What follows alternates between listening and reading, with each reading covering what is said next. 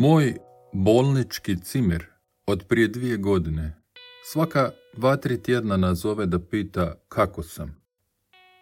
Priznajem da ja ne zovem. Zapravo, nazovem ako propustim poziv i to je to. Skoro je nemoguće ne saznati nešto o svom bolničkom cimeru, pogotovo ako ste samo dvojica u sobi. Provodite cijele dane i noći skupa, jedete zajedno, dijelite WC i kupaonicu, liječničke vizite, pažnju se stara. Nas dvojica nemamo mnogo zajedničkog, shvatili smo to i on i ja u bolnici. Kad nazove, kažem uglavnom da sam dobro, što je uglavnom i nasreću i istina. Čini mi se da je on prošao bolje od mene i da bi se moglo reći da je izliječen. Pita me kakvo je stanje, a ja ispričam pokoju o lijekovima i terapijama i o pokušajima liječnika da kontroliraju bolest. A on onda redovito ispali. Samo vjera, stari, samo vjera! Ne znam točno zašto to radi, budući da dobro zna još od naših razgovora u bolničkoj sobi, da ja do nikakve vjere ne držim, a pogotovo ne do one formalizirane koja je njemu važna. Nekoliko puta sam nešto ironično dometnuo, ali cimer se ne da i uporno, barem malo, tupio toj vjeri svaki put kad nazove, pa više i ne reagiram. Mogao bih možda, da sam dovoljno dobronamjeran i blag, to njegovo inzistiranje interpretirati i kao iskreno ohrabrenje.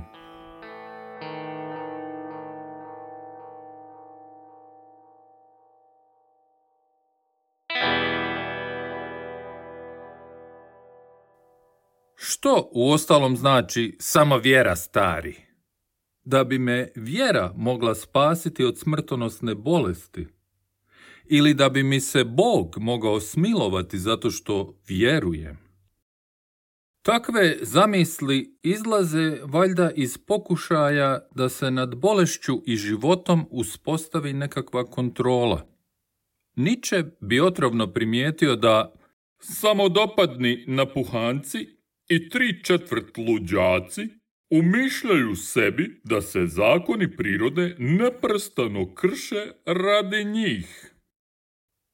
Ta nekakva vjera, što god ona bila, posebno je popularna među bolesnicima – ima među smrtno bolesnima pravih obraćenika koji u zadnjim mjesecima života postaju gorljivi vjernici, nadajući se valjda da bi to nekako moglo preokrenuti tijek njihove bolesti ili im barem osigurati neki drugi život na nekom boljem mjestu, gdje oni koji ne vjeruju neće stići. I među zdravim ljudima ima određeni broj onih koji ne bi mogli podnijeti život, koji bi poludjeli da ne vjeruju u neko jasno formalizirano značenje vlastitog bivanja. Ne znam koliko ih je. Bilo bi sigurno netočno reći da su svi oni koji se izjašnjavaju kao vjernici takvi, jer mnogi od njih i ne poimaju absurd bivanja u svoj njegovoj širini, pa ne bi mogli od njega ni poludjeti, vjerovali ili ne. Čovjek koji bi se, ako mu je vjerovati, vjerojatno ubio da nije pronašao neku svoju varijantu vjere, bio je Lav Nikolajević Tolstoj. O tome piše u ispovijedi. Ispovijed je Tolstojev podugi esej o tome kako je počeo prema njegovim riječima istinski vjerovati. Ispovijed je Tolstoj zapisao u ranim 50. godinama svog života, a iznesene je zamisli dorađivao u pismima i člancima sve do kraja života. Vjernici često ističu ovo dijelce kao argument za vjeru i neku vrstu dokaza da razum i inteligencija koji se Tolstoju ne mogu lako zanijekati, ne vode nužno u ateizam.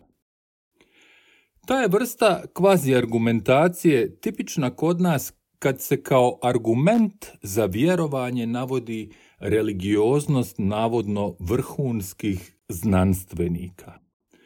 Vrhunski dokaz kvalitete vjerskog opredjeljenja trebao bi dakle biti to što Ivan Đikić, Alemka Markotić, Davor Pavuna ili Igor Rudan vjeruju u nešto što god, iako je njima, ako sam ja to dobro shvatio, važnije da se predstave kao pravi Hrvati. U kasnijoj fazi karijere shvatio sam da u vjerovanju u stvoritelja svega vidljivoga i nevidljivoga nema ničega iracionalnoga, naprotiv. Postalo mi je jasno da se o postojanju stvoritelja može razmišljati kao o još jednoj znanstvenoj hipotezi. Igor Rudan Cilj je valjda dokazati da i znanstvenici čiji je posao i struka da budu razumni, vjeruju u Boga, pa onda mora biti da u tome nema ničeg nerazumnog, da je to što više znanstveno, Ovome treba ipak dodati da su znanstvenici vjernici u Hrvatskoj vrlo uobičajena pojava i vjerojatno mnogo češća nego bilo gdje drugdje osim možda u teokracijama. U Hrvatskoj je danas skoro nemoguće naći znanstvenika koji ne trči da se izjasni kao vjernik. Hrvatska je zemlja znanstvenika svetaca. U znanost se, gospode, uzdamo. Prava je istina da nikakvog sukoba između vjere i znanosti nema. I to dobro znaju naši najbolji znanstvenici koji spašavaju milijune siromašne djece od proljeva i upale pluća najprestižnijim radovima u najprestižnijim časopisima i stotinama tisuća citata, a da ih nikad nisu ni vidjeli. Tu se radi o božanskoj milosti i djelovanju na daljinu putem zapisa i čarobnih riječi, zbroja zdravo Marija i očenaša koje treba ponavljati što je više moguće puta, isto kao i citate. Svi znaju da je to milo dragom Bogu i da nikakvog sukoba znanosti i vjere ni ne može biti, pogotovo kad se u katedralama i svečanim dvoranama nađu uvaženi spasitelji bolesne dječice, odjeveni u kapice i grimizno ruho, te frakove i leptir mašne. I jedni drugima čestitaju pred razdraganim auditorijem na svim životima crnčića koje su spasili. Ipak je to prava znanost u koju se gospode uzdamo. Amen. Tolstoj, za razliku od nekih od takozvanih vrhunskih hrvatskih znanstvenika, shvaća da se vjerovanje ne može opravdati razumom, pa je dobar dio njegove ispovijedi pokušaj da opravda napuštanje razuma, ne bi li razumski prihvatio vjersku nerazumnost. Kako Tolstoj voli matematiku, a u knjizi se i pojavljuju jednadžbe, cijelu bismo knjigu mogli opisati kao razmatranje jednadžbe oblika x plus y jednako je 5.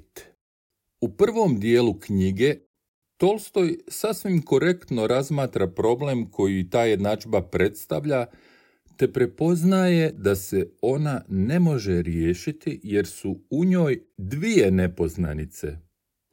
U drugom dijelu knjige Tolstoj nespretno i skrivečki briše dio jednadžbe u kojem piše plus y, sve dok mu ne preostane x jednako 5, te tvrdi da je tako zapravo riješio jednadžbu. Taj bi se drugi dio knjige mogao proglasiti i uvredom razumu i kronikom intelektualne propasti. Tolstoja, doduše, možda i ne treba shvaćati previše ozbiljno, pogotovo zato što u kasnim zapisima o vjeri i religiji iznosi i drugčija mišljenja ponekad nepomirljiva s onima iznesenima u ispovijedi. I sam u ostalom priznaje da je podučavao i pisao o stvarima o kojima ništa nije znao.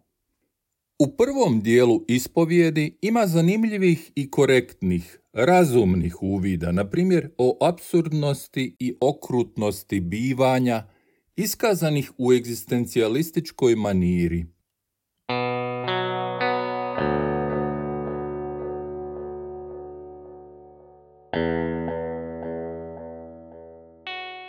Ako ne danas, bolest i smrt će doći sutra, svima meni i ništa neće ostati osim smrada i crva. Moja će dijela, kakva god bila, kad tad biti zaboravljena, a ni mene više neće biti. Zašto onda išta činiti? Kako bi itko mogao živjeti, a ne vidjeti ovo? To je ono što je nevjerojatno moguće je živjeti samo dok nas život opija. Jednom, kad smo trijezni, ne možemo, a da ne uvidimo da je sve to zabluda, glupa zabluda.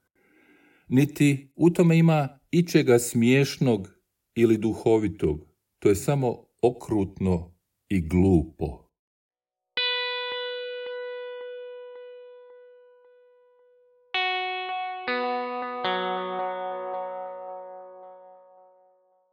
Zanimljiva je i njegova primjedba o vjernicima koji javno oglašavaju svoju pravoslavnu vjeru.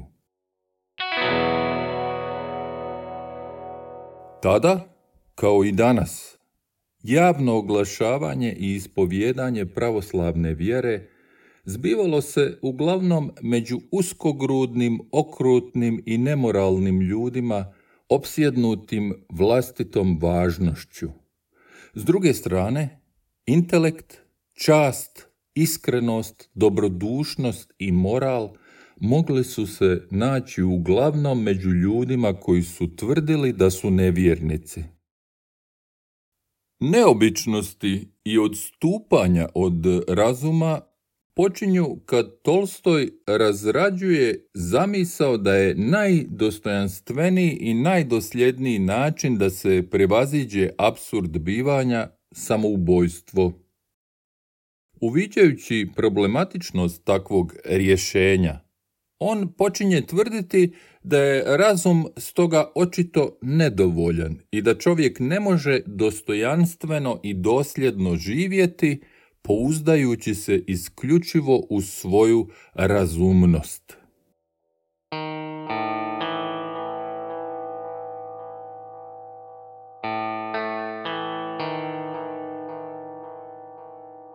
Treći način izlaza je kroz snagu i energiju.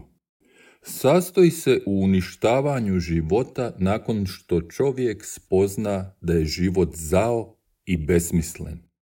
Samo neobično jaki i logički dosljedni ljudi djeluju na taj način. Shvativši svu glupost šale koja se s nama zbija i uvidjevši da su dobrobiti mrtvih veće od onih živih, te da je bolje ne postojati, oni djeluju i prekidaju tu glupu šalu, a zato koriste bilo koja sredstva, konop oko vrata, vodu, nožu srce, vlak.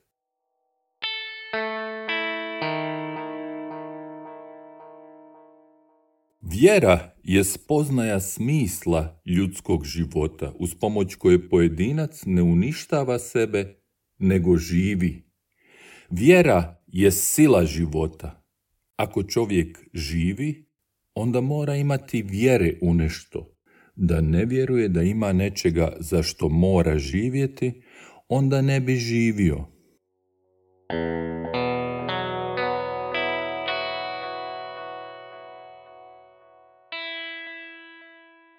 Zašto bi razrješenje spoznaje o apsurdnosti života bilo samoubojstvo?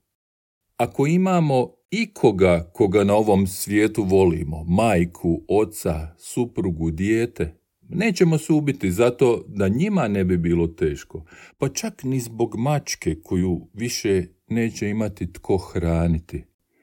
To je elementarna etika i ljubav koja nema nikakve veze s vjerom u koju se zaklinju oni koji u njoj navodno pronađu rješenje apsurda bivanja. Oni, poput Tolstoja, barem ako je vjerovati njegovoj ispovjedi, odlučuju da se ne ubiju i da njihova ljubav ima smisla tek kad sebi počnu zamišljati neke više razloge i svjetove. Nije li takva ljubav zapravo jadna, slabašna i prijetvorna?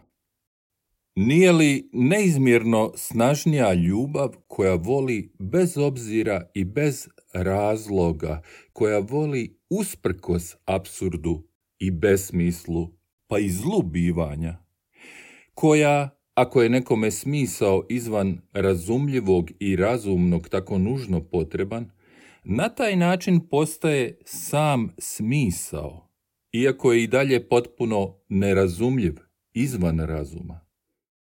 To nema baš nikakve veze s vjerom, trojstvom i bradatim kršćanskim bogom. Vjera je u tom smislu potpuno nepotrebna, kao što u svitanju kaže i Niče ironično citirajući Lutera. Kad bismo razumom mogli dokučiti kako bi taj Bog koji pokazuje toliko gnjeva i zloće mogao biti milosrdan i pravedan, čemu bi nam služila vjera? Ako bi netko baš morao znati odakle bi dolazio taj moral i ljubav i zašto bismo nekoga uopće voljeli, onda bismo mogli primijetiti da i slonice vole svoje sloniće, mačke svoje mačiće, a i šira vučija obitelj svoje vučiće. Njima zato ne treba nikakav bog. Ljudi su njihovi rođaci, evoluirali su s njima, uz njih i od njih. Vole se i vuk i vučica, i orao i orlica, no oni kojima je očajnički potreban božanski smisao, vjerojatno to ne bi nazvali ljubavlju. Ne može biti da je neka mačka slično što i oni.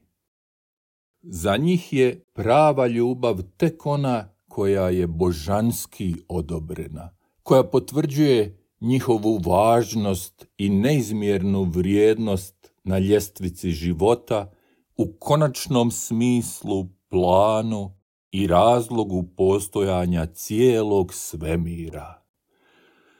Prava je ljubav za njih, dakle, efektivno papirnata, a njihov navodni smisao često služi tome da nadoknadi to što nemaju stvarne ljubavi, one koja voli bezuvjetno i bez ikakve nade i smisla.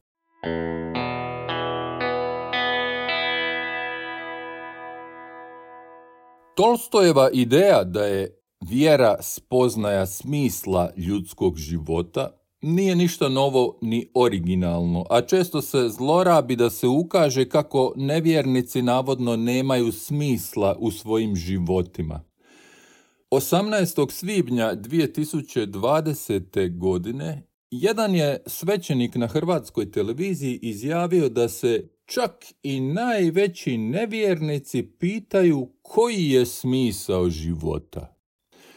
Svećenici, naravno, uglavnom uopće ne razumiju suštinu tog pitanja i poziciju s koje tom pitanju pristupaju oni koji imaju dovoljno hrabrosti i slobode da ga uistinu postave.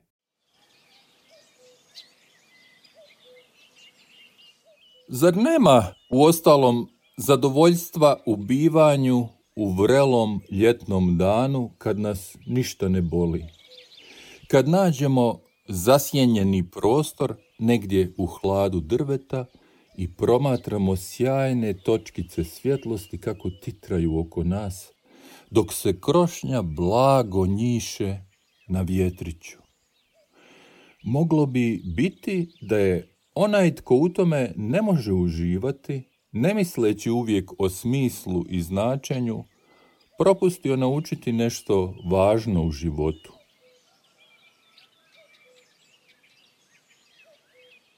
Kvazi razumski bijeg u vjeru kod Tolstoja je klasno obojen. Uvidjevši koliko su njegovi prijatelji i kolege isprazni, zaključuje da su cijele klase aristokrata i državnih službenika moralno degenerirane, te da su njihova bivanja besmislena. Spas ili barem nadu vidi u seljacima koji mu se usprkos teškom životu i napornom radu čine sretnima, a razlog zato on nalazi u njihovoj priprostoj, ali navodno iskrenoj vjeri. Sav je život vjernika u našem krugu bio u suprotnosti s njihovom vjerom, ali je sav život vjernika koji su radni ljudi bio potvrda značenja života koje im je dala njihova vjera. Počeo sam pozorno promatrati živote i vjeru tih ljudi i što sam više o njoj razmišljao, sve sam uvjereniji postajao da je njihova vjera istinska i da im je nužno potrebna, stoga što jedino ona daje značenje njihovim životima i omogućuje im da žive. Opažanje iz praznosti bivanja cijelih klasa Tolstoja navodi na potragu za vjerom, za smislom u onostranosti, što je neobična reakcija. Netko bi, sasvim logično, zaključio da problem nije u izostanku istinske vjere, nego u nefunkcionalnom društvu koje stvara i podržava isprazna bivanja čitavih klasa. Veličanje vjere siromašnih seljaka čini se kao pokušaj iskupljenja. Tolstoj u ostalom priznaje svoje zločine prema seljacima zbog kojih bi se svatko simalo ljudskosti kajao. Ubijao sam ljude u ratu, izazivao muškarce na duele s ciljem da ih ubijem i gubio na kartama, Tračio sam plodove rada seljaka, a onda ih kažnjavao. Bio sam bludnik i varalica. Laž, krađa, promiskuitet svake vrste, pijanstvo, nasilje, ubojstvo. Nije bilo zločina koji nisam počinio, no usprko svemu tome bio sam hvaljen a kolege su me smatrale i još me smatraju relativno moralnim čovjekom. Onaj tko je pljačkao i ubijao ljude, kažnjavao ih iako je znao da nisu krivi, ima i kakav razlog tražiti u tome neki smisao i iskupljenje, razloge koji nadilaze njegovu odgovornost i nekoga tko bi mu oprostio a onih koji su mu imali što oprostiti bilo je očito dosta. Vrijedna su Tolstojeva zapažanja o različitim vjerama i interpretacijama kršćanstva. Ako svaka od dviju religija vjeruje da ona jedina biva u istini, dok druga živi u laži, tada će, budući da svoju braću žele privesti istini, nastaviti propovijedati vlastitu doktrinu. A ako se lažni nauk propovijeda neiskusnoj djeci crkve koja obitava u istini, onda ta crkva ne može, a da ne spali knjige i ne protjera osobu koja njenu djecu vodi u napast. Što učiniti sa sektašem koji gorljivo navješta ono što crkva smatra krivom vjerom i koji djecu crkve zavodi na krivi put u onome što je najvažnije u životu, u vjeri? Što učiniti s njim osim odsjeći mu glavu ili ga zatvoriti?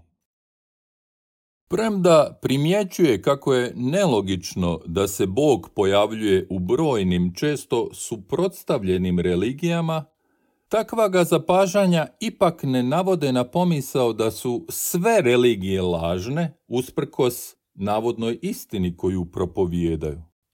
Umjesto toga, on pokušava samostalno odrediti što je to pravo kršćanstvo neiskvareno interpretacijama i utemeljenjima autoriteta crkava.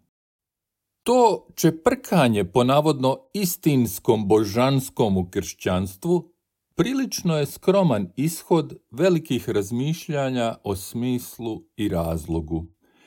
Primjenjujući opet nekakvu varijantu navodnog razuma, Tolstoj pokušava razdvojiti praznovjerje od prave vjere iako je kršćanima zapravo nemoguće bilo što proglasiti praznovjerjem s obzirom na to da je Isusovo navodno uskrsnuće u temelju njihove vjere koja bez toga i nema nikakvog smisla. Takvim postupkom koji kritizira kad ga primijeti kod drugih, Tolstoj sam sebe svodi na sektaša, na neuspjelog utemeljitelja još jedne od bezbrojnih interpretacija kršćanstva ili barem na teologa. Niče bi mu rekao. Ali koga je još briga za teologe, osim drugih teologa? Drago Pilsel, hrvatski novinar i teolog, Uredio je 2017. godine knjigu svjedočanstava ateista i agnostika u kojoj su ovi odgovarali na pitanje iz naslova knjige.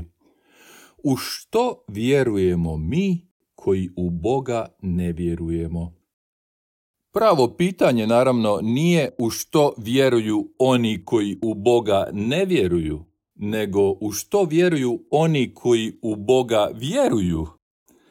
Kršćani, ovisno do duše o varijanti kršćanstva, vjeruju uistinu u neobične stvari, u zagovor blaženika, pogotovo ako su iste nacionalnosti, u pomoć anđela, u vidjelice, u nadprirodne ishode rituala, u čudotvorna izlječenja, u posvećenu vodu, u krv i tijelo Kristovo koje se materializiraju u vino i kruh, u moći sasušenih dijelova tijela svetaca i slično. U Dubrovačkoj procesiji svetog Vlaha, na primjer, osim njegove zlatom okovane glave, nosa se i Isusova pelenica. Čini mi se da Tolstoj nije dobro razumio uobičajene razloge za vjersku identifikaciju zbog kojih je kontraproduktivno zazivati nekakav navodno istinski duh kršćanstva i ukazivati da su mržnja i nasilje protivni tom duhu. Ogromna većina ljudi se ne naziva kršćanima zbog duha ljubavi i oprosta koji bi se možda i mogao iščitati iz Novog Zavjeta, nego zato što su im rekli da su kršćani, zato što su prihvatili autoritet ljudi u kapicama i zato što su stekli potrebne sakramente na vrijeme i prikladno odjeveni.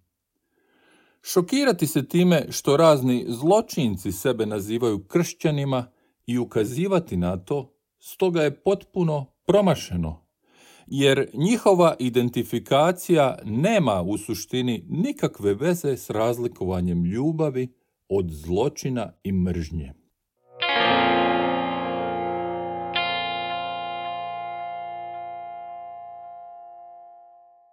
Tolstoj je razloge za postojanje religija prepoznao u ropstvu našeg vremena, objavljenom deseta godina nakon ispovijedi, iako se tamo osvrće na kapitalizam i teorije političke ekonomije.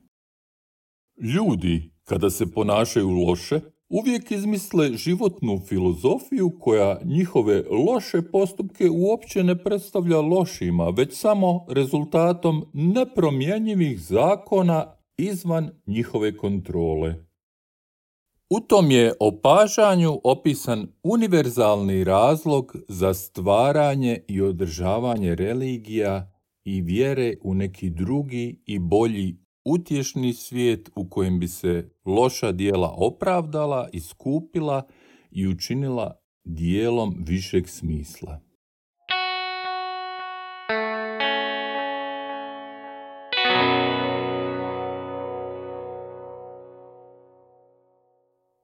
Teško je izbjeći usporedbu Tolstojevog pogleda na kršćanstvo i onog Ničeovog.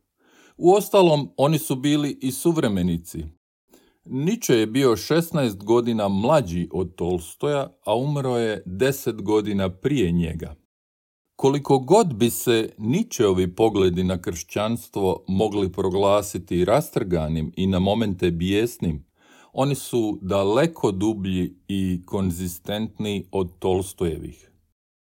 Zanimljivo je u tom smislu da se Tolstoj u svojim zapisima o religiji osvrće na Ničea uvijek negativno, gotovo sa zgražanjem, a njegove su interpretacije Ničeovih tekstova na rubu falsifikata.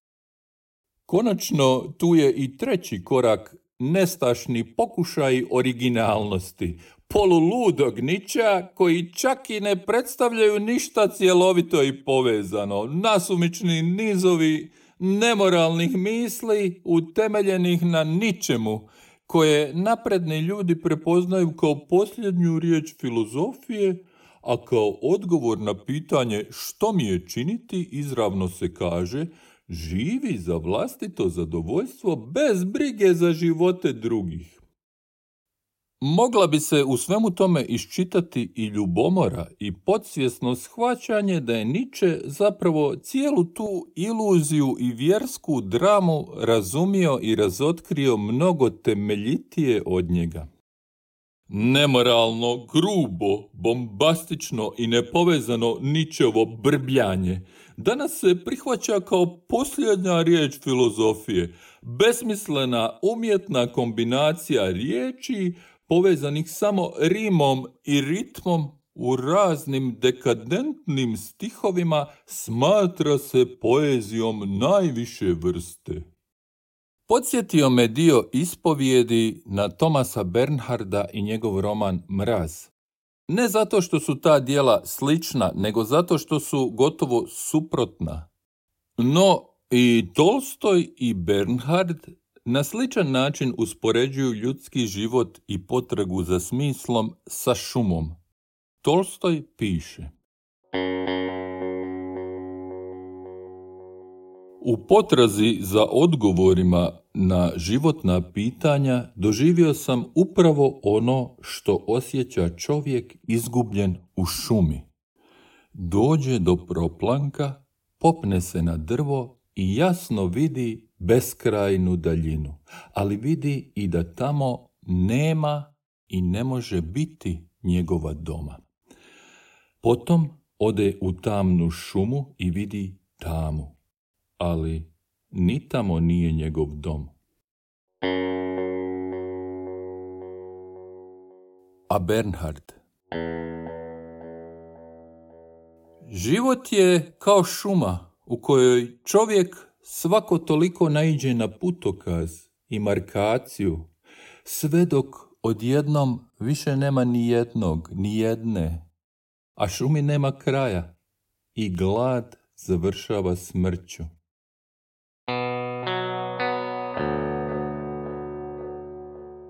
Shvaćate li, život je čisto najjasnije, najmračnije, kristalno beznađe. Tamo vodi samo jedan put, kroz snijeg i led u ljudski očaj. Onamo kamo se mora ući preko preljuba razuma.